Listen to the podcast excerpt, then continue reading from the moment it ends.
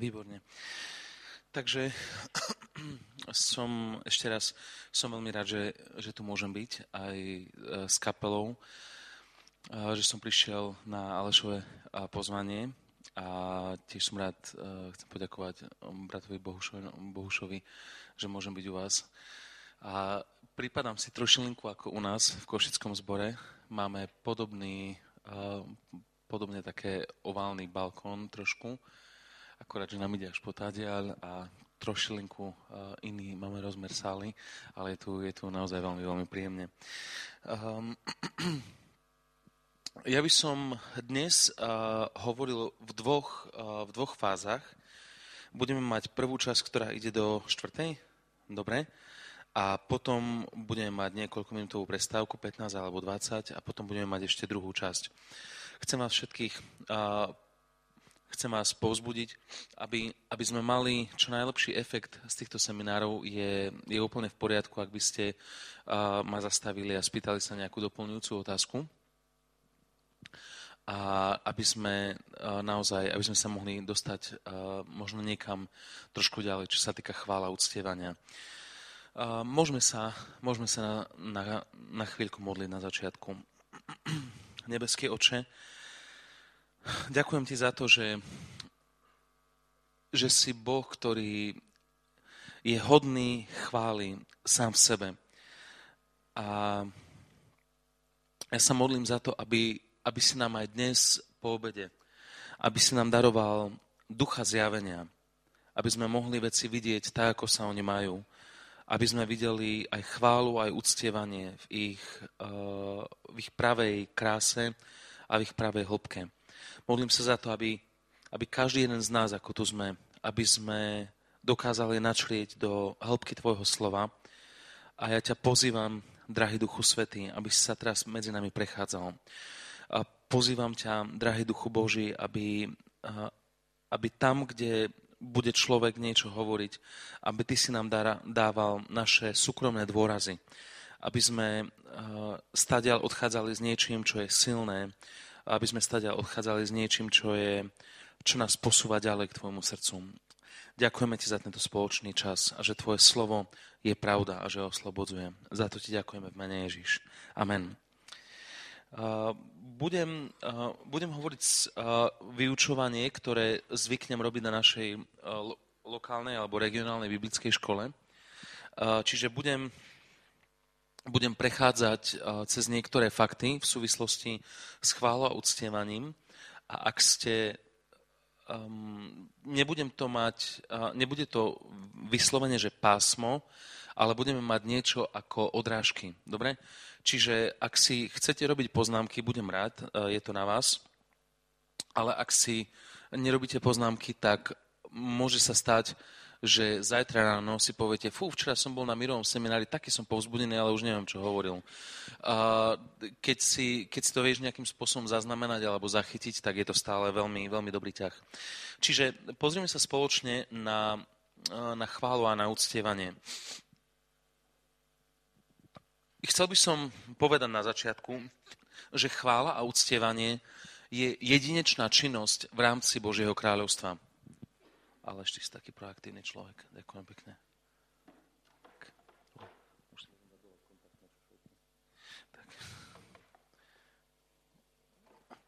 Chvála a uctievanie sú jedinečná činnosť v rámci Božieho kráľovstva z toho dôvodu, že aj chvála aj uctievanie sú koncom činnosti sami v sebe.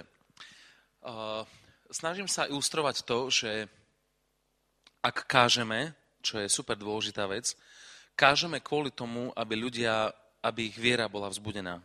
Rimanom 10.17 hovorí, že viera je z počutia, z počutia Božieho slova. Keď kážeme evanelium, kážeme evanelium kvôli tomu, aby ľudia boli spasení. Keď vyučujeme, povedzme o uzdravení alebo o jednote, o manželstve, vyučujeme kvôli tomu, aby ľudia boli zbudovaní v tej a v tej a v tej oblasti. Keď dávame, eh, dávame preto, aby bolo pomožené nejakým ľuďom. Ale keď chválime Boha, eh, nie je to činnosť, ktorá eh, priamo smeruje na niečo ďalšie. To samotná chvála a uctievanie je cieľom, ktorý má byť dosiahnutý. Čiže toto je jedinečnosť chvály a uctievania. Ďalšia vec, ktorá je jedinečná na chvále a na uctievanie je to, že je to zrejme jedna z mála činností, ktorú robíme tu na, zemi, ktorá prechádza do, ktorá prechádza do väčšnosti, do neba. V nebi určite budú misionári, ale už nebudú robiť misiu. Budú tam evangelisti, určite, určite tam už nebudú robiť evangelizáciu, lebo komu, hej, keď boli všetci spasení. Nebudú tam učitelia, lebo tam už bude všetko jasné. Nebudú tam pastori, pretože tam nebude čo veľmi pastorovať, lebo každá slza bude zmytá z našich očí, tak to hovorí Božie slovo. To znamená, že duchovné činnosti, ktoré sú dneska na zemi, v rámci Božieho kráľovstva, oni zaniknú, nebudú mať, nebudú mať svoje opodstatnenie, keďže tam budeme všetci s nebeským Otcom, ale chvála a uctievanie bude pokračovať ďalej. A ja by som veľmi nerád vystupoval na tomto mieste ako z mojej strednej školy učiteľka občianskej náuky. Hej? A, a Proste to bol úplne periférny predmet, ale nám v kuse hovoril, že občianská náuka je najdôležitejší predmet celej strednej školy elektrotechnickej, lebo my potrebujeme vedieť, ako si nasadiť plynovú masku, keby nás napadol ten zahnívajúci imperializmus a tak. Proste úplne marginálny predmet, každý sa z nej smial, proste nemala žiadnu autoritu. Sme, ja som ešte vtedy bol nespasený, sme odišli, ona vykladala niečo z občianskej náuky, sme sa pred ňou všetci zodvihli a odišli sme z triedy. A ona ešte za nami kričala, že kto si v tretej lavici zabudol kľúče od bytu. Ale uh, proste ona nám rozprávala, ona nám rozprávala o tom, že aká je občianská náuka uh, dôležitá. Hej. A ja vám teraz nechcem povedať, že za to, že ja som vedúci chvál, tak chvály a uctievanie sú najdôležitejšie, potom je dlho, dlho nič, potom je plot a potom je koniec sveta. A, uh, ja to hovorím na základe toho, čo, čo vidím v písme. Uh, je to naozaj, je to činnosť a aktivita duchovná, ktorá ostáva do neba. A neviem, či si to, neviem, či si uvedomujeme, jaká to je, aká to je váha tejto vety. Že my sa doslova môžeme cvičiť alebo pripravovať na chvály a uctievanie v nebi, sa na nich môžeme pripravovať už tu na, na zemi. Ak sa necítiš dobre v chválach a v uctievaní tu na zemi, určite budeš spasený, ak si prijal Ježiša za svojho pána, ale neviem, ako sa tam budeš v tom všetkom cítiť. Je, špecifické, je špecifické to, že chvála a uctievanie je, ak nie je jediná, tak jedna z veľmi, veľmi mála činností, ktoré prechádzajú, ktoré prechádzajú do neba. Skúsme, sa, skúsme sa spoločne pozrieť, kde máme... Skúsme sa spoločne pozrieť na niekoľko aspektov chvály keď si robíte tieto ponázvy alebo uh, tie odrážky, tak môžete si dať, môžete si dať um, vertikálny aspekt chvály. Vertikálny aspekt chvály. Chvála a uctievanie je, je činnosť, ktorá má, ktorá má dosah na niekoľko úrovní v našom živote a jedna z nich je, uh, je vertikálny aspekt alebo vertikálny vplyv chvály. A vertikálne vieme, že ide takto, čiže to je zvislo, nie, vodorovne, nie vodorovne, k tomu sa dostaneme neskôr. A je to v zmysle ja, ja a Boh. Kedykoľvek prichádzame na nejaké miesto, aby sme chválili a uctievali Boha, keď prichádzame povedzme na bohoslužbu, je to medzi, je to medzi mnou a je to medzi Bohom.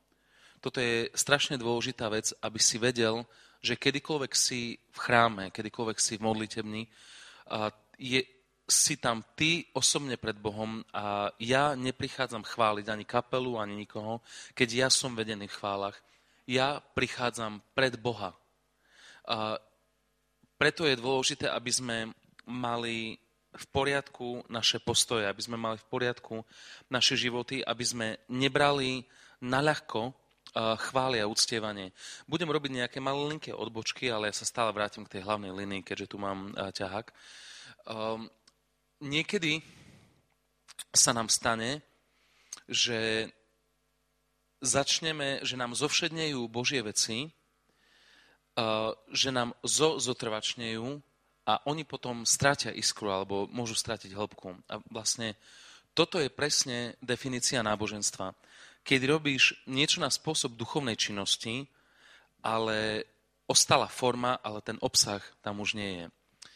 A takisto ako môže zovšednieť, môže zovšednieť úplne všetko, ak sa my sami necentrujeme, aké je to dôležité, môže nám zovšednieť dokonca aj chvála.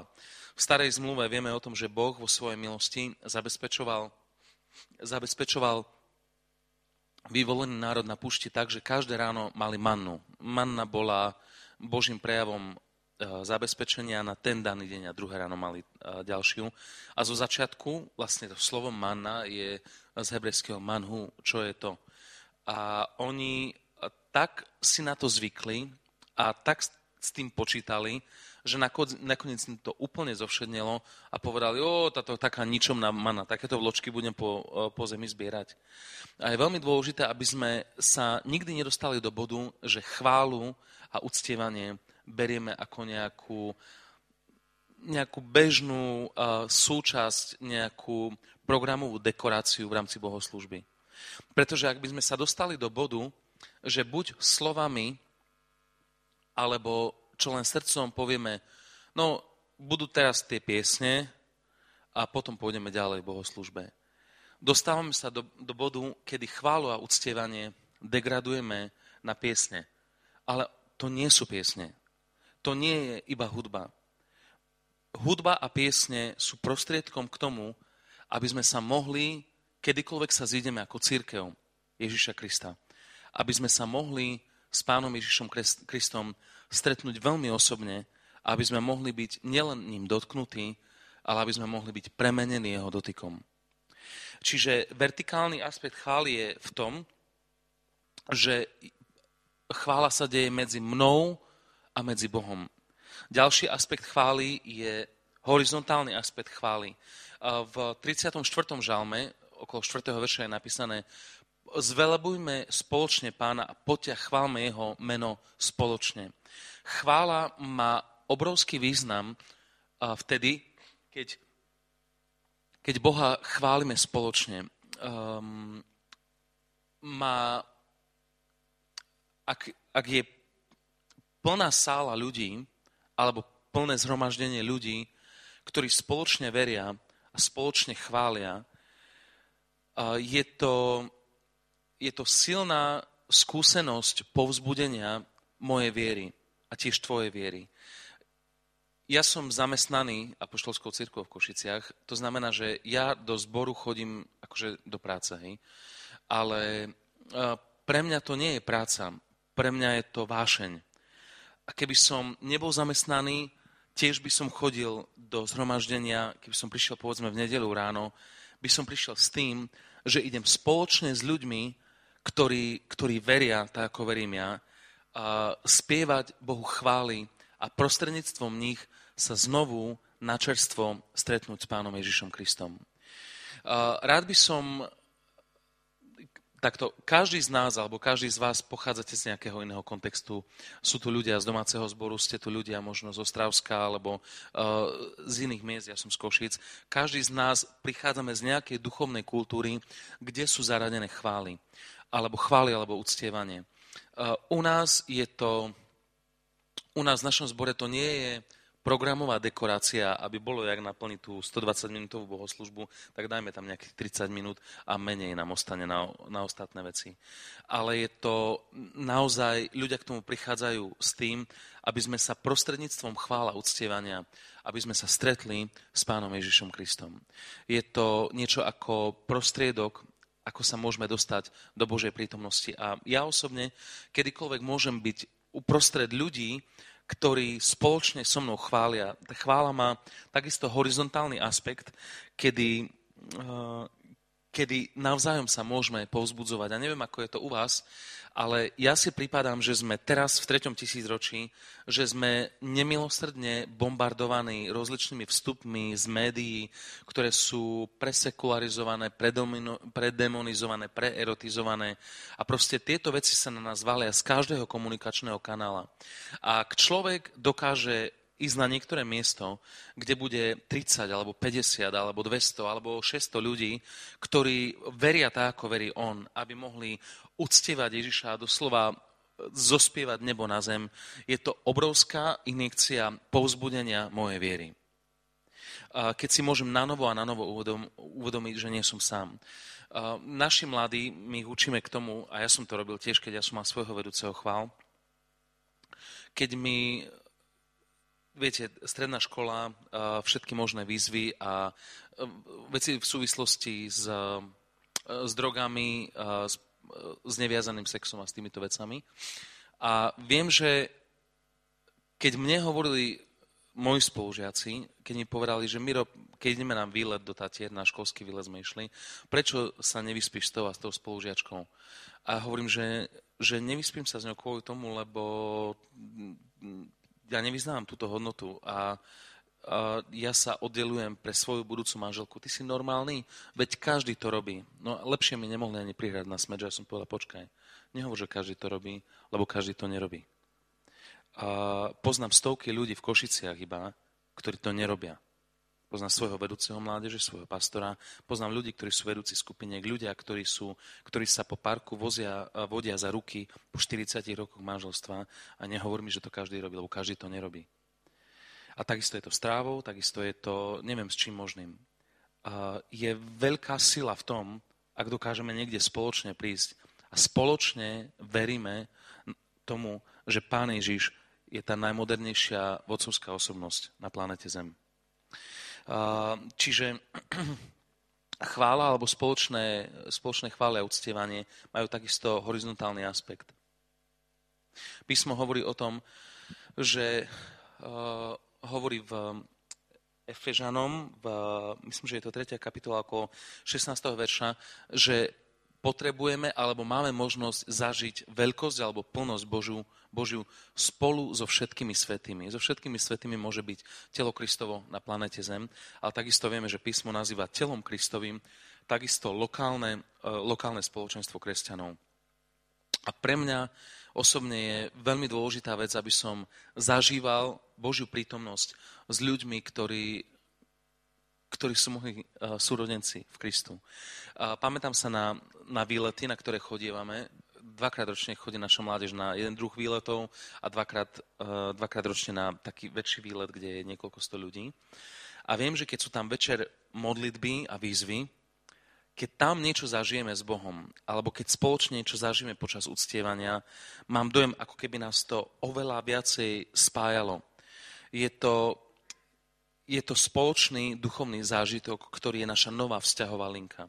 Čiže chvália uctievanie a ich, a ich dynamika má obrovský uh, vnútorný, uh, obrovský horizontálny aspekt.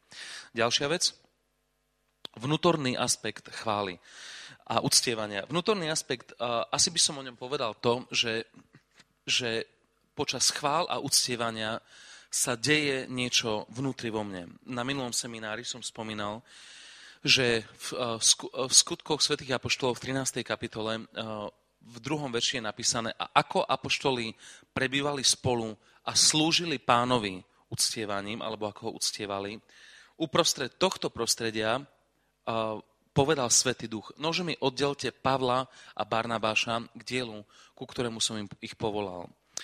A na tomto môžeme vidieť jeden z duchovných princípov, že že je to práve chvála, a dovolím si povedať, hlavne uctievanie, počas ktorých Boh hovorí k nám a koná v nás. Neviem, či som to hovoril na minulom seminári, alebo som to hovoril ešte v Ostrave pred troma hodinami, som tam mal ďalší seminár. Som, som hovoril o tom, že chvála a uctievanie je, je tak intimná a tak silná skúsenosť v duchovnom živote, ako je sex v manželstve. Nepochopte ma zle, ale aj pri jednom, aj pri druhom, v jednom v telesnej oblasti a v druhom v duchovnej, potrebujeme byť úplne blízko a úplne otvorení pre, pre pána Ježiša Krista, pre, pre nášho pána a spasiteľa. A práve počas uctievania, tak ako som povedal aj tú druhú paralelu, môže vzniknúť čosi nové, môže byť doslova zasadený nový život. Môže, by, môže byť zasadené čosi, čo vy, vyrastie a prinesie množstvo ovocia. A pre mňa osobne bolo, um, bolo niekoľko zlomových momentov v živote, kedy som si uvedomil prostredníctvom zjavenia Božiu veľkosť, Božiu dobrotu, Božiu suverenitu. Bolo to práve, keď som si oddelil čas na chváli a uctievanie a keď som bol sám pred ním, keď som, keď som uctieval, keď som si oddelil čas na to, aby som uctieval Boha. A v súvislosti s tým by som sa rád spýtal, ako vyzerá tvoj život uctievania? Ako vyzerá tvoj život uctievania? Pretože Boh hľadá uctievačov, ktorí ho budú uctievať v duchu a v pravde. Nie som len vedúci chvál, ale tiež som pastor, som jeden z piatich pastorov v našom zbore v Košickom ACčku a zvyknem sa pýtať ľudí, ak tvoj modlitebný život sa dá vypozorovať v zbore a vtedy, keď si iba zdrataš masné oka na slepačie polievke v nedeľu, ak toto je celý tvoj modlitebný život, dovolím si povedať, že si vlážny kresťan, že si tvoj vektor duchovného rastu je oddelený preč od Boha do tvojho, životu má, do tvojho života má väčší vstup možno nepriateľ ako samotný Boh, ak celý tvoj modlitevný život je 3 minúty počas bohoslúžby alebo 5 minút počas bohoslúžby a to keď sa pomodlíš, Pane, ďakujem ti za Subway bagetu. Amen. Dúfam, že mi nepoškodí tá šunka.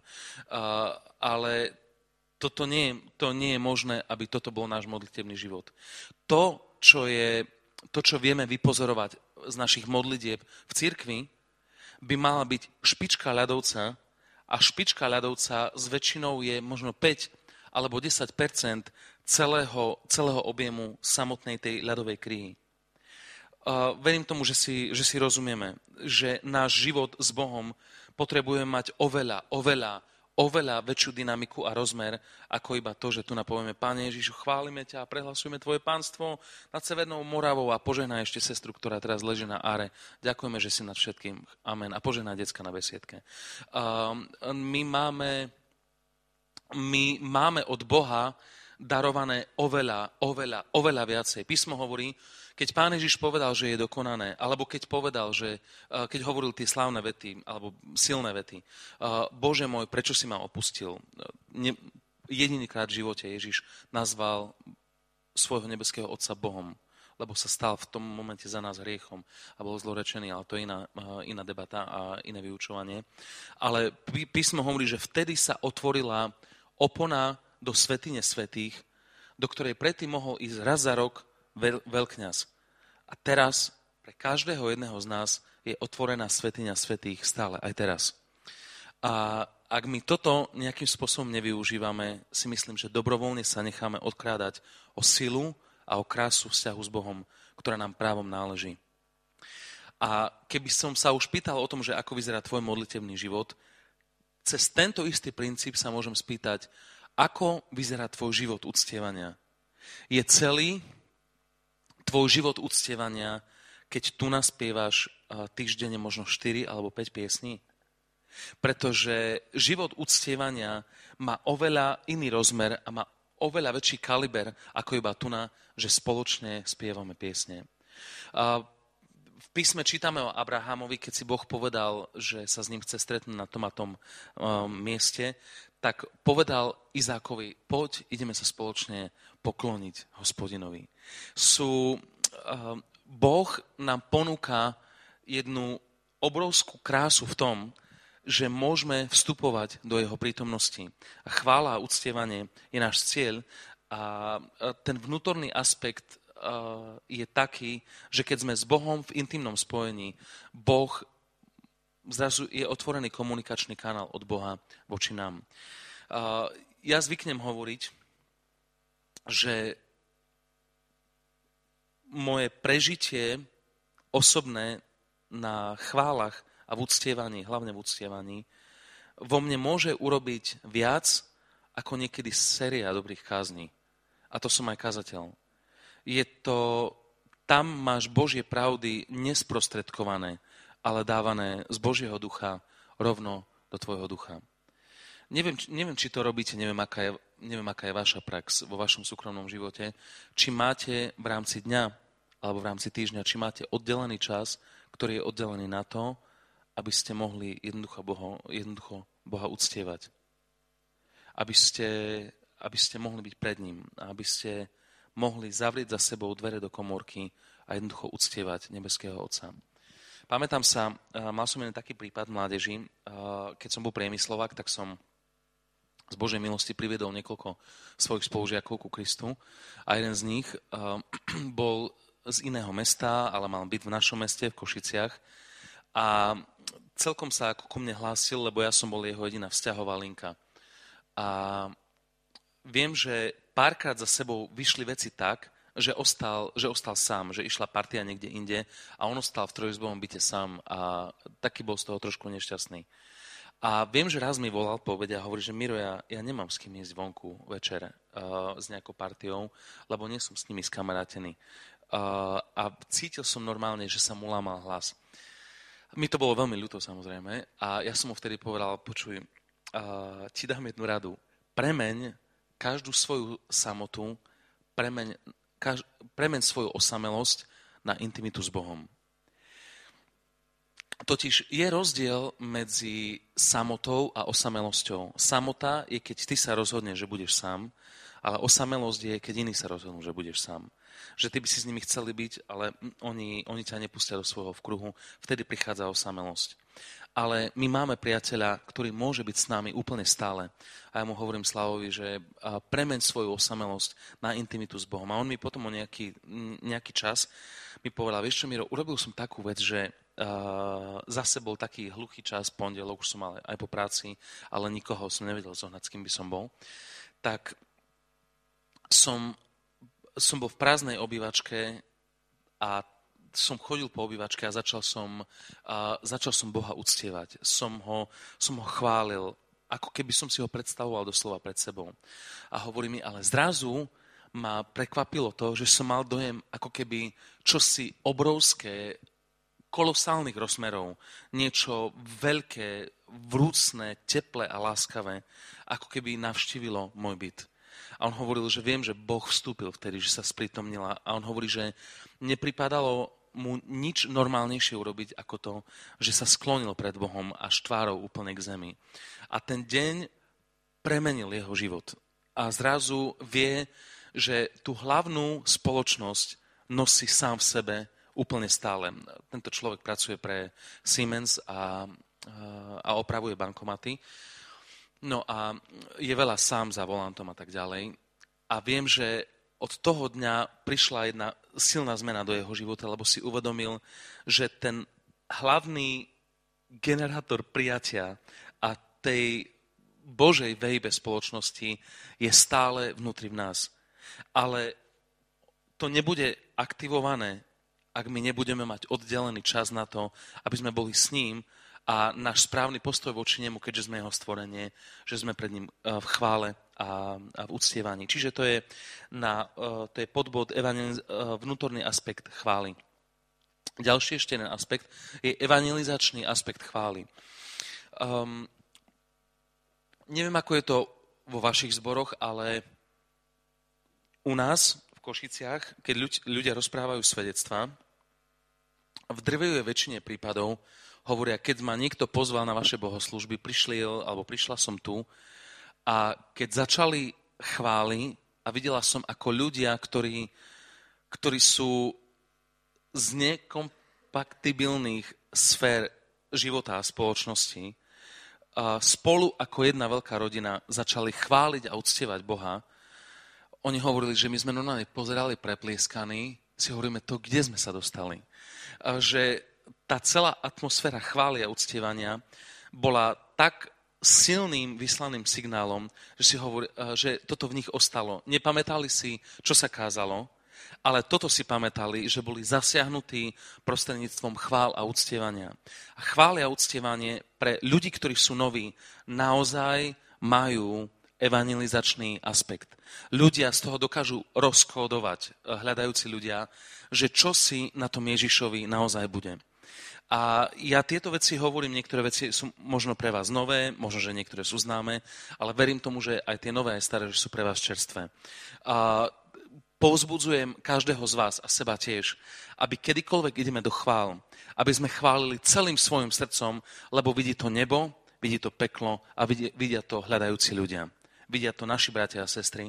A ja keď vidím svojich súrodencov v Kristu, ako chvália celým svojim srdcom, ja som z toho veľmi povzbudený. Týmto si navzájom dokážeme slúžiť. Dobre, pozrieme sa spoločne na, na definície chvály a uctievania.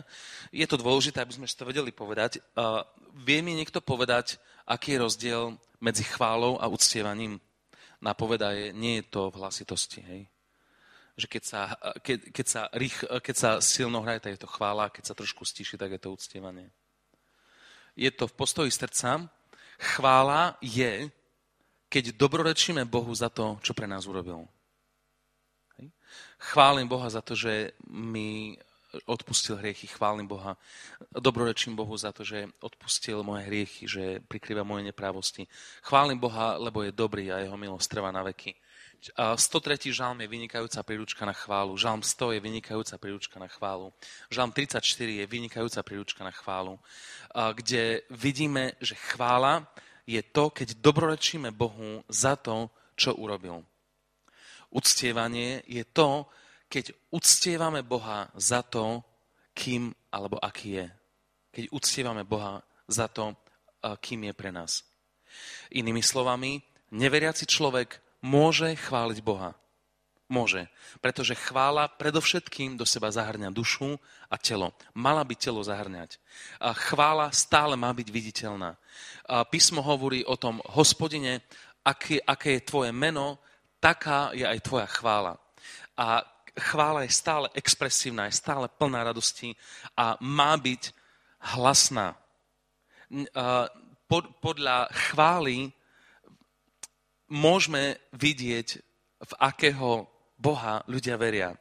Ja strašne rád sa dívam, keď, keď vidím ľudia, ľudí nie bielých chváliť Boha. Mal som niekoľko možností, keď som, pred, som bol pozvaný, aby som vyučoval o chválach a o vodcovstve v Káhire a v Alexandrii v Egypte. A keď som tam mal možnosť vyučovať, videl som tam ľudí jednoduchých, ktorí žijú pod hranicou chudoby, proste veľmi jednoduchý kontext, veľmi chudobný kontext. Keď som videl týchto ľudí, ako chvália Boha, ja som bol zahambený, bol som inšpirovaný, bol som povzbudený a som si hovoril, Bože, toto by som si veľmi prijal, aby sme my sa vedeli takýmto spôsobom uvoľniť Božej prítomnosti. Bolo to skvelé, keď som videl dôstojných 50 ako tancujú pred Bohom v kolotancoch v starom anglikánskom kostole, a to boli anglikáni z Egypta, s tým, že vonku pozerali uh, moslimy, že prečo uh, sa tam neúctieva Allah. A proste títo ľudia uprostred tohoto všetkého chválili Boha celou svojou silou. Keď som mal možnosť uh, byť v nejakých černovských zboroch a keď som videl, ako chvália Boha, je to, je to neskutočná sila. A ja by som nás chcel, ja by som nás chcel povzbudiť, alebo vás, aby sme, aby sme sa dokázali stále uvoľniť v Božej prítomnosti, aby sme ho chválili celým svojim srdcom, lebo on si to zaslúži. Čiže chvála je stále expresívna a stále je viditeľná. Nie je možné chváliť Boha so založenými rukami. Dúfam, že nikoho, nikoho sa nedotknem ani neurazím, ale niekedy ľudia hovoria, mi hovoria, že ty si taký, že ty chceš, aby si tu mal nejaký veľký aplauz na chválach. Takto, mňa netrápi, že by niekto robil aplauz na vystúpení, kde ja som na pódiu.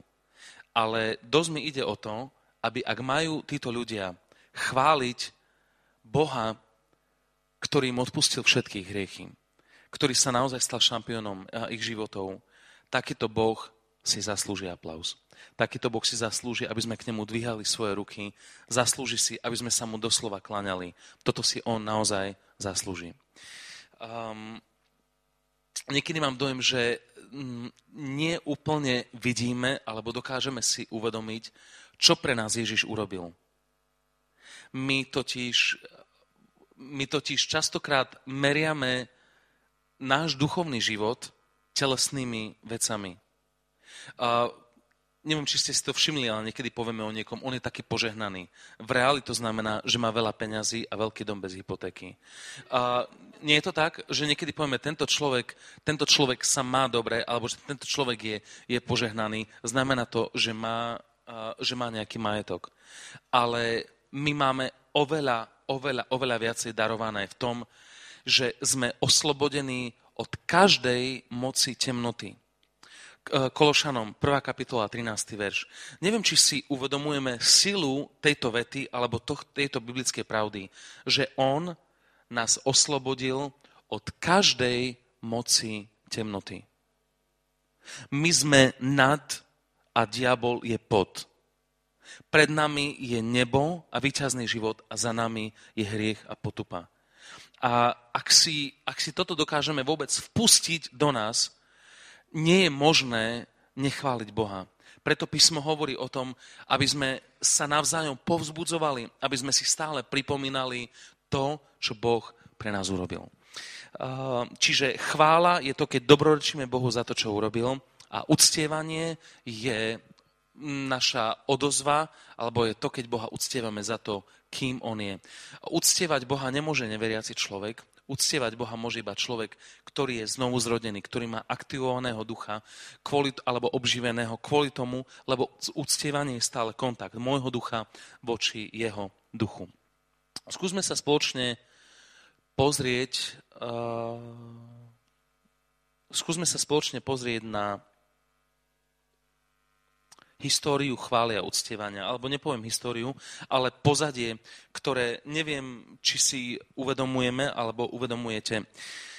Písmo hovorí o tom, že Boh na počiatku stvoril nebo a zem, a, ale vieme, toto bol Genesis 1.1, ale vieme o tom, že v Genesis 1.2 je napísané, ale zem bola neladná a pustá a tma alebo mrakava sa vznášala nad priepasťou a potom tam je tam spomenutý duch Boží oživujúci a tak ďalej mnoho vykladačov Biblie, a ja sa radím uh, k ich názorom, uh, veria alebo veríme tomu, že, uh, že keď, bol, keď bolo stvorené nebo a zem, bolo stvorené takisto s nebeským zástupom. Vieme o tom, že existujú duchovné bytosti, ktoré nemajú telo, môžu mať za určitých okolností, ale nemajú, sú to anieli, a že títo anieli boli rozdelení v zásade do troch kategórií alebo do troch oddelení. Jedni a tieto tri kategórii mali, mali svojich vedúcich, alebo im hovoríme cherubíni alebo archanieli. A boli jedni, ktorí boli nad, nad tým, že, sa, že budú donášané správy ľuďom. Nad nimi bol Gabriel. Bol to práve Gabriel, ktorý doniesol správu Márii, panne, že, že otehotne ešte ako panna zo Svetého Ducha a to, čo uh, sa počne v jej živote, uh, že bude Pán Ježiš Kristus a že to bude Mesiáš. Uh, bol to práve iný archaniel Michal, ktorý hovoril o tom, že ako mal Danielovi doniesť nejaké správy z ponebeských oblastí, bol zahrnutý do boja s iným perským kniežaťom. To perské knieža je ďalší, ďalšia mocnosť temná. To hovoríme už o Danielovi, ale na začiatku vieme o tom, že boli traja archanieli, že tam bol Gabriel, vieme o tom, že tam bol Michal a bol tretí archaniel, ktorý sa volal, viete ako? Lucifer. Lucifer bol, mal nad sebou zhruba tretinu anielov a jeho zodpovednosť boli chvály a uctievanie. Anieli, ktorých on viedol, viedli ostatných anielov v chválach. A písmo hovorí o tom, že tam, kde sa nachádzal, že bol pomazaný zastierajúci cherub a že bol krásny, že bol múdry, ale sa skazila jeho múdrosť. Dovolte, aby som vám prečítal. Prorocky o ňom hovorí Izajáš a Ezechiel. Budem vám čítať z Izajaša zo 14. kapitoly.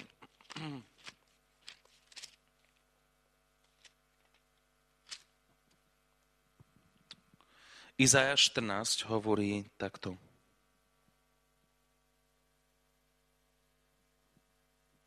Jedenáctý verš.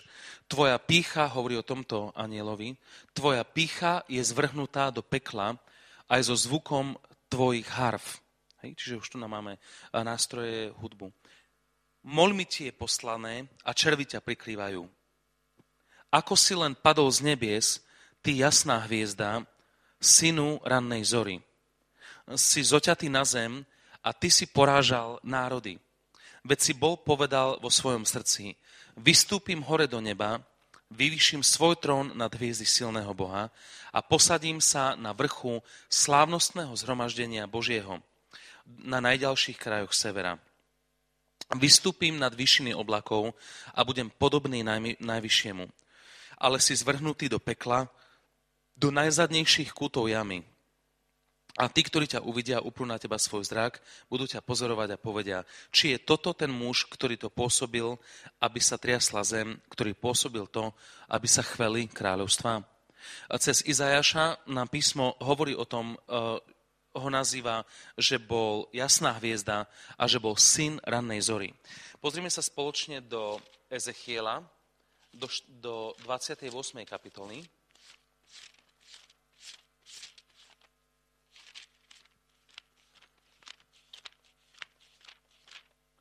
Ezechiel 28.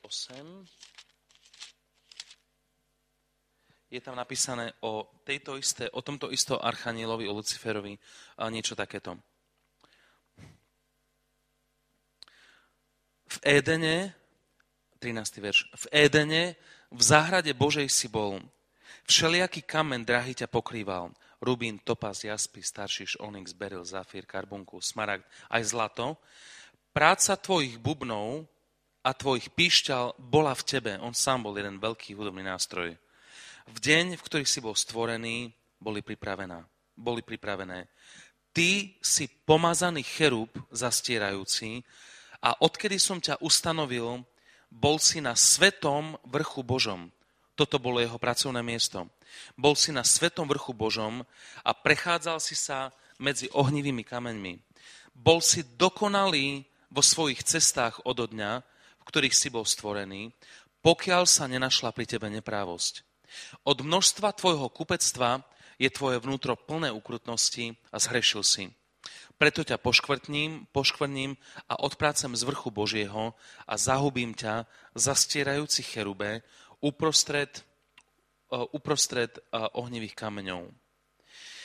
Všimnite si, tu naj, prorocky to hovorí o o Luciferovi, ale oddiel písma je napísané, že je to o kráľovi z Týru, ale vieme o tom, že písmo nám hovorí takýmto spôsobom, ale keď hovorí aj o kupectve, ďalej spomína zastierajúceho cheruba, ktorý bol na Svetom vrchu Božom. A teraz, v obidvoch oddieloch, aj v Izajašovi 14, aj v Ezechielovi 28, sme čítali o tom, že jeho pracovné miesto bolo na Svetom vrchu Božom a že mu nebolo dosť, aby viedol chvály, aby, uh, aby hral Bohu na chválu, ale že si začal brať uh, túto chválu pre seba, tam písmo hovorí, že to bolo jeho kupectvo, z toho sa povyšilo jeho srdce a že na základe tohoto bol zvrhnutý z, bol zvrhnutý z vrchu Božieho.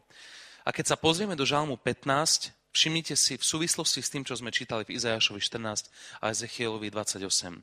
Je napísané, Eh, zlatý žalm Dávidov. Hospodine, kto bude pohostiniť v tvojom stáne a kto bude bývať na vrchu tvojej svetosti?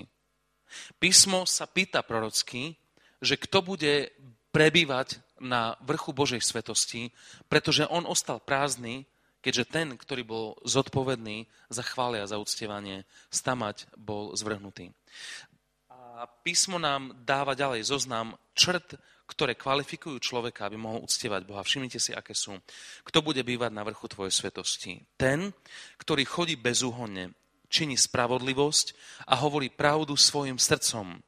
Kto ne, neohovára svojim jazykom, neučiní svojmu priateľovi zlé a na svojho bližného nevznesie potupu, v ktorého očiach nemá úctu zavrhnutý, ale tých, ktorí sa boja hospodina, si ctí ten, kto keď prisahal, čo aj na svoje zlé, to nezmení. Kto nedáva svojich peňazí na úžeru proti nevinnému, nevezme úplatok. Ten, kto to činí, nepohne sa na veky. Vidíme tu, že Božie slovo nám hovorí, že človek, je, ktorý je povolaný na to, aby mohol byť na vrchu Božom, aby mohol uctievať, by mal byť človek, ktorý si stráži svoj charakter. Boh totiž, Bohu totiž ide nie o náš spev, Bohu ide o naše srdce. Sú ľudia, ktorí môžu spievať lepšie ako Whitney Houston. Neviem, ako Bohu znel uh, jej spev, ale určite je lepšie spievať polofalošne s čistým, čistým srdcom, ako spievať absolútne fantasticky, uh, bezchybne, ale mať srdce vzdialené od Boha. Boh sa nechal počuť v Izajašovi 55 alebo 58, je to zaznamenané. A keď vy mi donášate obete, hovorí Boh, nechcem, aby mi to stúpalo do mojich nozdiel, lebo mi to smrdí. Keď mi prinášate svoje, svoje modlitby, zapchávam si uši, uši, nechcem s tým nič, nič mať. Chcem od vás, chcem vaše srdce. Chcem, aby ste žili jeden spravodlivý život. Chcem, aby ste, aby ste dávali pozor na svoje postoje a potom tieto veci pre mňa budú priateľné. A Boh sa v tomto zmysle nezmenil.